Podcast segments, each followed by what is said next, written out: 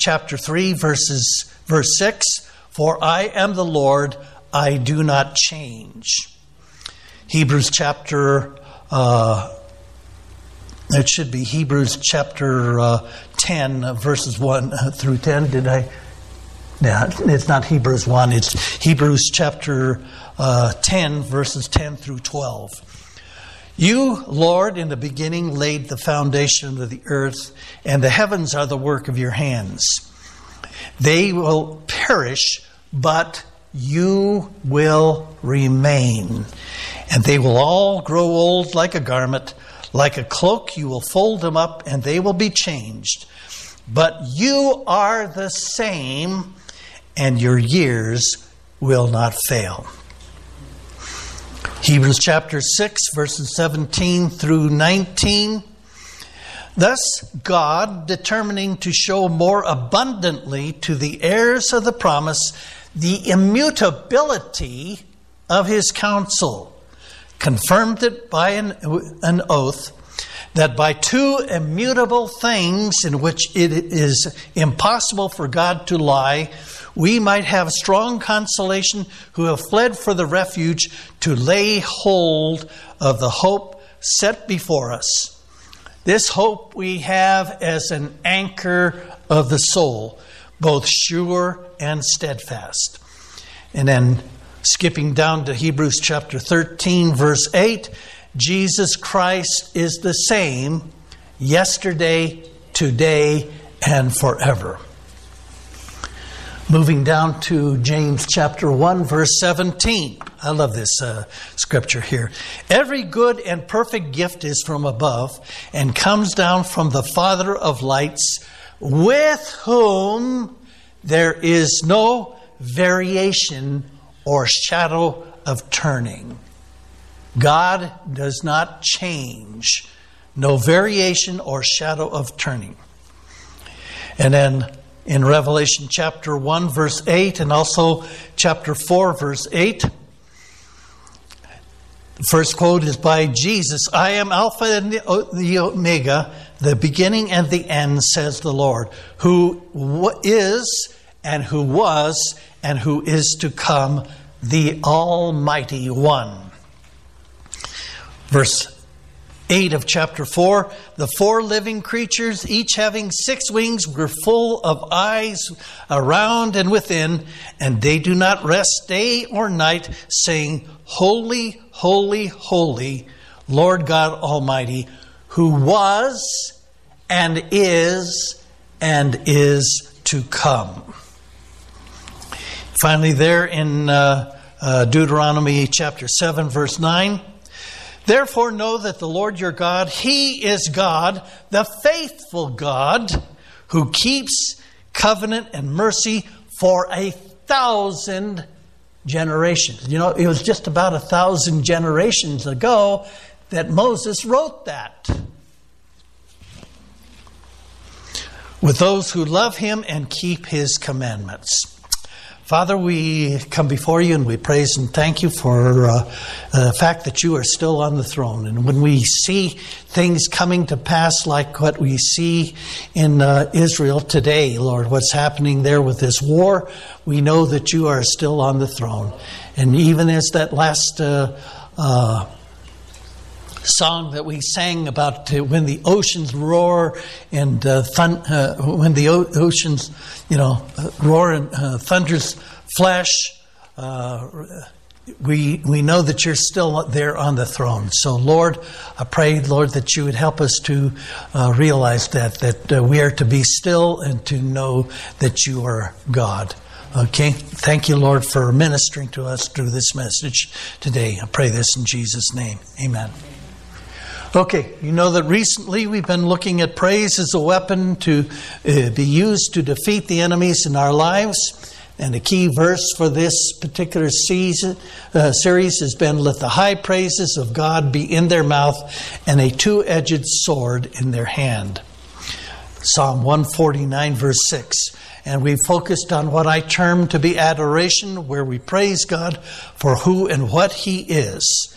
And to do this, we've been studying the attributes of God, and these include, but are not restricted to, His love, His holiness, His justice, His faithfulness to us, His truthfulness, His immutability, which we're going to start on today, His eternity, and then the omni uh, uh, attributes of God. Um, omnipresence, He's everywhere present.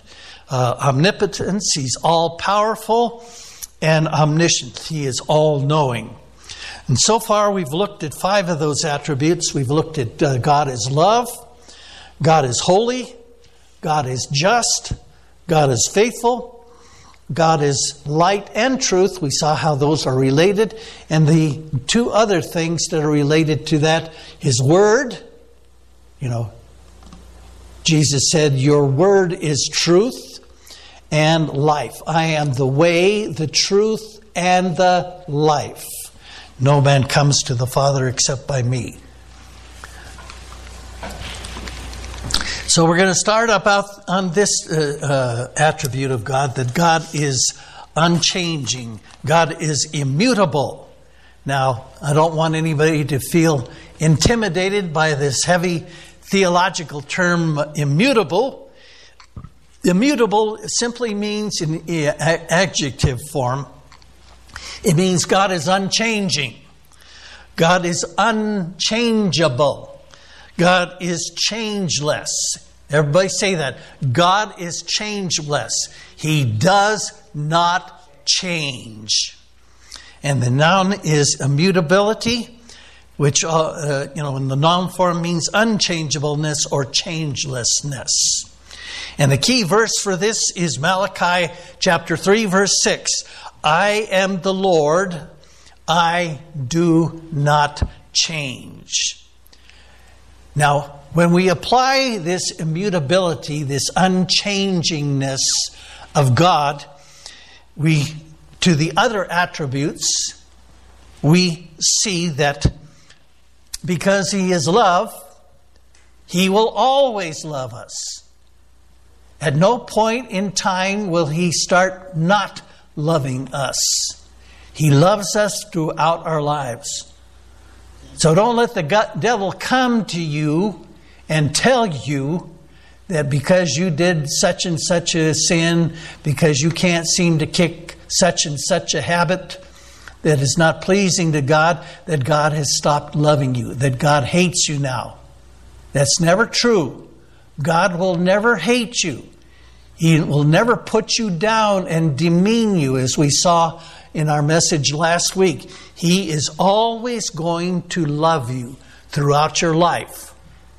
And I believe that He even loves those that, uh, you know, are going to suffer an eternity against it. I th- believe it really breaks His heart that they didn't turn to Him in repentance.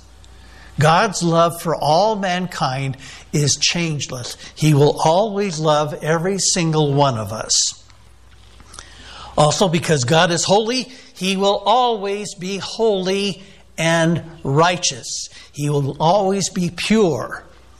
And He earnestly desires that we become pure and holy like He is. Because God is just, He is always going to be just and fair the day of judgment, every person there and uh, uh, every person is going to be judged by God. I've told you that before, either at the great white throne judgment or the judgment seat of Christ. And we will look into his eyes and we will know exactly why we are suffering the fate that we are going to suffer. So that means we need to get right with him, number one, and then begin to be uh, uh, produced for him in our lives. Because God is faithful, He will always be faithful to you. You know, this is related to uh, the unchangingness of uh, God, His faithfulness, as we're going to see His faithfulness to His covenants. First with you know with His people, first with Abraham, and then the nation of Israel, and then with us too. He's got His own covenant with us. Because God is light and truth, He will always tell you the truth. You know, as we're going to see, it's impossible for God to lie. We, we, in fact, we did see that last time. You know, we're not like that. We do lie.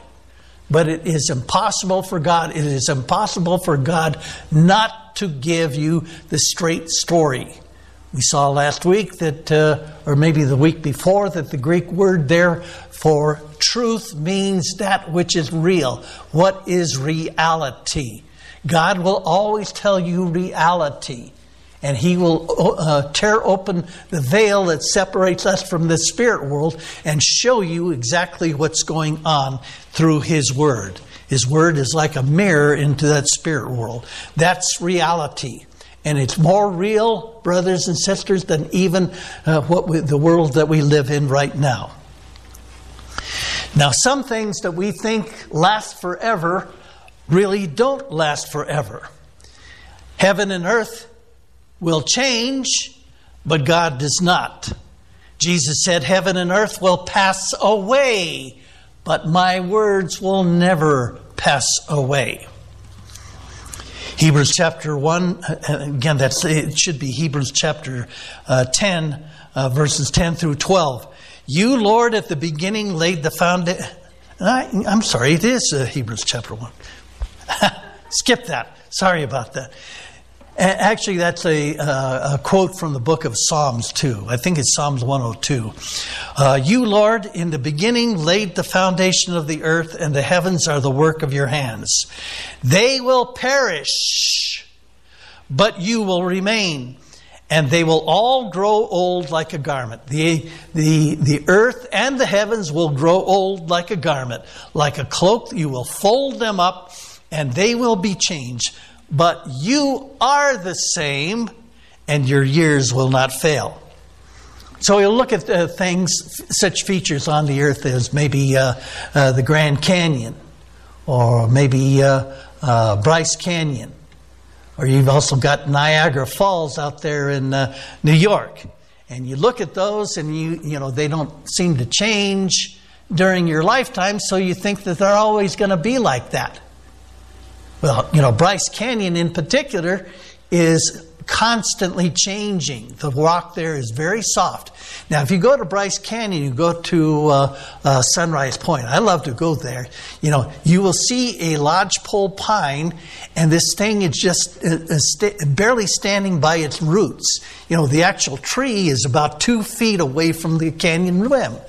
And that's because the scientists tell you, geologists tell you, that the Bryce Canyon is currently eroding back by as much as three feet per century. And you can see it in action with that lodgepole pine. And, uh, you know, uh, so basically, Bryce Canyon is just a freak of nature. It's there for us to enjoy now, but maybe in 10,000 years or uh, 20 or 30,000 years, it won't even be there. It will all have all eroded away. The same thing is true with Niagara Falls. Niagara Falls is currently eroding back, I don't know by the particular pace, but apparently it, it wasn't even there until the end of the uh, last ice age. And it's eroded back to where it is uh, eh, over a period of about 10,000 years. Soon it won't exist either. You know, it kind of a drop in the bucket in terms of uh, geologic uh, time. Now, the same thing is true of the heavens. You know, our ancestors used to look up to the heavens and they saw the, all the beautiful stars that were up, and they noticed that a few of them moved around, you know, which we call the, the planets, the five planets that we can see with our unaided eye Mercury, Venus, Mars, Jupiter, and Saturn. And, uh, uh, but the rest of the stars are fixed, uh, except, of course, you know, the sun and the moon were moved around too. But uh, the other stars just seem to be fixed. And that's what would really freak them out is when a comet would come by. Because a comet was always usually thought of as a harbinger of uh, doom and gloom and things like that, you know, because it, it was a departure from the natural order of things.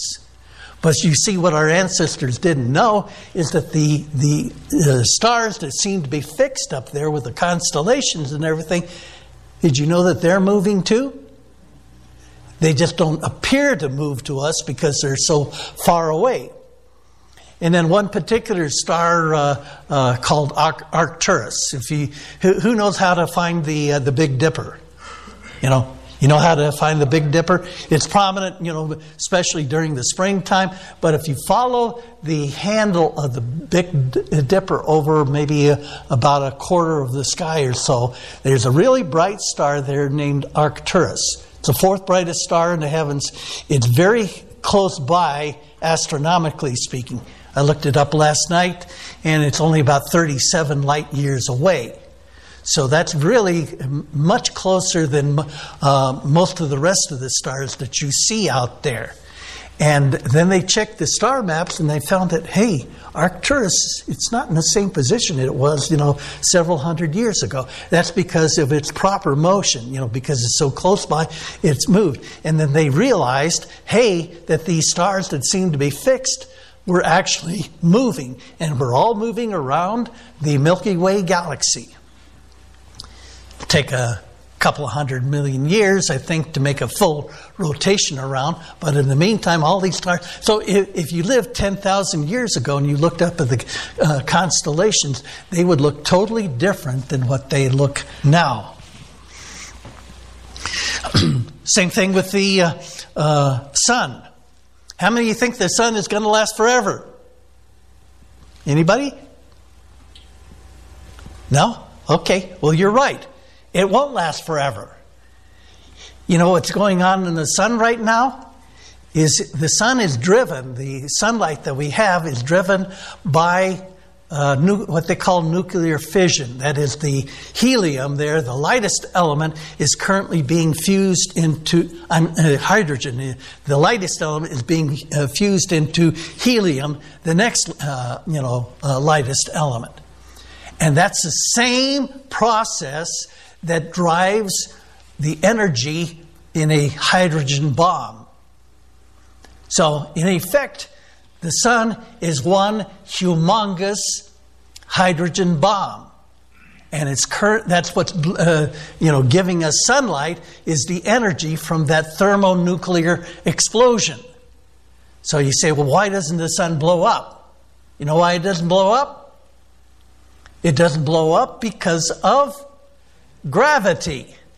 So the outward pressure from the thermonuclear explosion is uh, uh, contramanded, you know, it's overcome by gravity, which is uh, uh, trying to scrunch the uh, uh sun, the sun's core into tighter and more compact. So it's in perfect balance.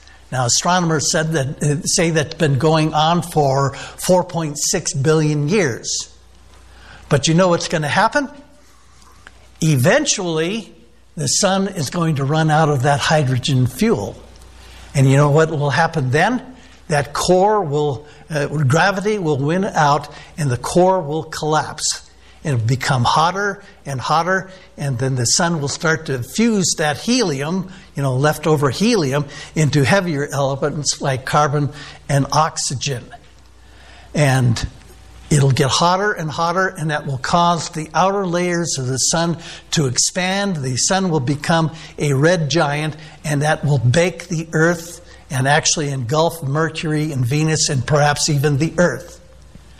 You know when that's going to happen? In five billion years. You know, I, I, heard this story about a guy that was lecturing about this, and he said uh, the uh, sun is going to swell up into a red giant and uh, destroy the earth in five billion years. And this guy raises up his hand and he says, What did you say? How long is that going to happen? He said, Five billion years. The guy said, Whew. Oh, for a second I thought you said it was only going to happen in five million. I don't think any of us are going to be around here five million years. Well, well, we'll be around, you know, but we'll be with the Lord. Hallelujah. Glory to God. But the, the bottom line is this temporary world, the heavens and the earth change, but God never changes. The sun will not last forever, but God will last forever, and we will last forever too, because that's the way He has created us. Okay. God's immutability, again, that's unchangeableness in action. And I'm just going to touch on these, uh, this right now, and then we'll wrap things up and uh, enjoy our pot bless. God's immutability in action with his covenants. Hebrews chapter 6, verses 17 through 19. Thus, God, determining to show more abundantly to the heirs of the promise, that's us, amen? The heirs of the promise, the immutability of his counsel, confirmed it by oath, that by two immutable things, by the way, this is the only time that those two words, immutable and immutability, are used, in, at least in the King James Version. two immutable things which, in which it is impossible for God to lie. Remember, we saw that it is impossible for God to lie. We might have strong consolation who have fled for refuge to lay hold of the hope set before us. Which hope we have as an anchor of the soul. I love that imagery right there. We have this hope in God and His promises, and that's an anchor for our soul. And when we get tossed about, we can remember that God is always truthful. He is always faithful to his covenants, both sure and steadfast. So, you know, I look, I, have looked at that uh, word there, uh, that phrase there, two immutable things. And, you know, I, I didn't know exactly what those two immutable things are. So just when I was preparing the message, you know, uh, uh, yesterday, uh, I looked it up. What are those two immutable things? You know what those two immutable things are? The two covenants, the promise and the promises that underlie it. Okay? There are the two covenants the old covenant that was given first to Abraham, then expanded under Moses and then the new covenant, which is the one that we are underneath. So the first one was given to Abraham, and you read about that in Genesis chapter 18, verse 18, and it's repeated in 22, verse 18. And that in um, that through Abraham, all the nations of the world would be blessed. God gave that to Abraham in 1818, Genesis 18, 18, and then he confirmed it when he showed that God was more important to him than even Isaac, you know, his only son, his only son, the, the child of the promise. And then he reaffirmed it in Genesis 22, verse 18. This was later on confirmed to Isaac the child of the promise by God. you notice it was Isaac. It wasn't the, his other son. His other son was Ishmael. Ishmael was not a, the child of the promise, he was a child of the flesh. God had told uh, Abraham that he was going to have a son. And when he got to be about 86, he says, Well, I, I you know, uh, I guess maybe I got to help God along. So, uh, Sarah, in fact, Sarah, his wife, is one that suggested that he do this. And she gave him uh, Hagar, her handmaiden, and said, Take her as wife, and then she can bear seed through me. Well, that was a child of the flesh. That was the uh, act of trying to help God along. God doesn't need our help. Can He say amen to that? And it's when we try to help God along, that's when we get into trouble. And you, by the way, Ishmael became the uh, progenitor of the Arabs. And they just, you know, talked about how uh, uh, Ishmael, you know, was persecuting, making fun of Isaac. You know, Isaac was 13 years younger than he was. And God was angry about that and said, told him to cast out the bondwoman Hagar and Ishmael. Well, they went out and uh, uh, they they lived and uh, didn't die, but uh, uh, you know Ishmael became the progenitor of the Arabs. And that's why you've got the Arab Israeli conflict right now that's going on even today. Okay, but Isaac was the child of the promise, and it was reaffirmed to him that through him all the nations of the world would be blessed. This covenant uh, became expanded when the law was given through Moses, the lawgiver. Deuteronomy chapter 7, verse 9. Therefore, know that the Lord your God, He is God, the faithful God, who keeps covenant and mercy for a thousand generations with those who love Him and keep His commandments. Now, the big question is how would all these nations be blessed? Those nations included the United States of America. Those nations included the Navajo Nation. They include the nation of Thailand and China and all of the African and European nations. All those nations would be blessed. How? Through the Christ child that would be born and become the Redeemer for all mankind. It was through Abraham's uh, seed through Isaac and then, then Isaac and uh, Jacob that the and later the covenant was confirmed to narrowed down even further to David. And through the uh, David, you know, Jesus called the son of David, right? Isn't that what he's called?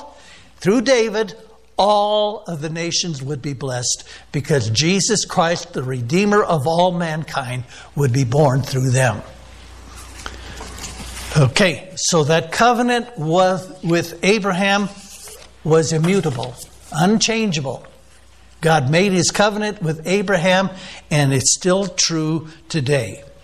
But that old covenant that was made with Abraham and later Moses is superseded, that it is, it's been uh, surpassed by the new covenant. The New Testament, you know, there's a, saying that says the New Testament is in the Old uh, Testament concealed. It's hidden away. This new covenant is hidden away in the Old Testament. You've got to try to dig it out. And the Old Testament is in the New Testament revealed. Everything that occurred in the Old Testament, they, they didn't understand it. You know, it was only revealed when the new, new covenant came along.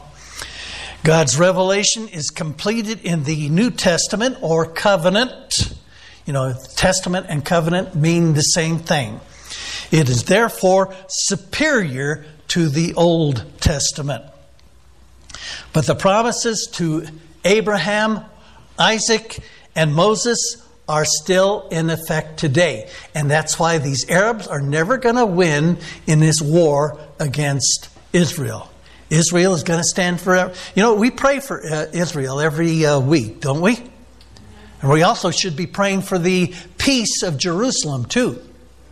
It says in uh, the book of Psalms, you know, pray for the peace of Jerusalem. They prosper who pray for you. Now, it doesn't mean that, you know, if I pray uh, for the peace of Jerusalem, I'm going to get a million bucks. No, it doesn't mean that. It means you're going to prosper spiritually. So that covenant with Abraham, Isaac, and Moses is still in effect.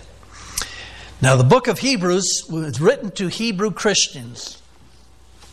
You see, the Hebrew Christians in the Greco Roman world had a problem. And that was because of their very nature of being Jews.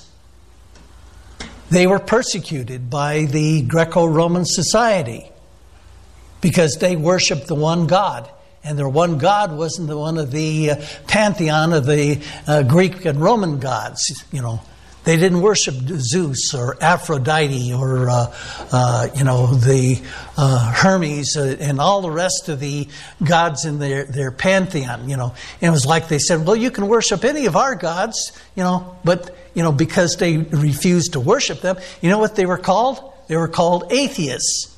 They were atheists in the eyes of the uh, Greco Roman secular world. But you know what? The, the, Jews always had each other, even though society as a whole would ostracize them, they still had each other. But then you know what happened? The Apostle Paul and other missionaries started preaching Jesus Christ. And many Jews turned and accepted Jesus Christ as their Messiah. And then the Jewish world turned them out too. So they had nobody. So a lot of the Jews were beginning to turn back into Judaism, forsaking the Lord Jesus Christ and turning back to their own religion. And so that's why the book of Hebrews was written. And the in the book of Hebrews, the writer of Hebrews tells them, don't do this. You have a better covenant. That's the key word in the uh, uh, book of Hebrews. Better. Jesus is better than the prophets. Hebrews chapter 1, uh, verses 1 and 2. God, who at sundry times and diverse manners spoken times, times past to the prophets, has in these last days spoken unto us by his Son. You know what that means? It means there's no prophets for today. Joseph Smith is not a prophet of God. Muhammad is not a prophet of God. Sun Myung Moon is not a prophet of God, or Jim Jones, or any of these other cult leaders that claim that they're prophets. They're not prophets. You don't need a prophet today. Why? Because you have the Son. God speaks to us today through the Son and you can let Him speak to you personally by learning to hear His voice. He wants to speak to you and give you guidance, give you strength, give you power to defeat the enemy. The Son is there. And if you you name the name of Jesus Christ, He's living in your heart. You don't need a prophet. So Jesus is better than the prophets. Jesus is better than the angels. Hebrews 1, verse 4. Being made, having become so much better than the angels, as he has obtained a much more excellent name than they. He's better than Moses. Hebrews chapter 3, verses 3 through 6 says that Jesus is better than Moses. Moses is the uh, keeper of the house, he's the servant in the house. But Jesus is the builder of the house and the son of the house, the owner of the house. So Jesus is superior to Moses, who was just a servant for the Lord. Jesus was better than Joshua. Joshua led them into the promised land. That was to be the land of rest there. But they didn't get the rest. But Jesus comes in and he gives you rest. He gives you that abundant life if you ask him and depend on him. So Jesus is better than Joshua. Jesus is better than Abraham. Hebrews chapter 8, verse 6 talks about the old covenant, the one that was given to Abraham and then later on to Moses. It was founded on better promises than what they had in the old uh, covenant.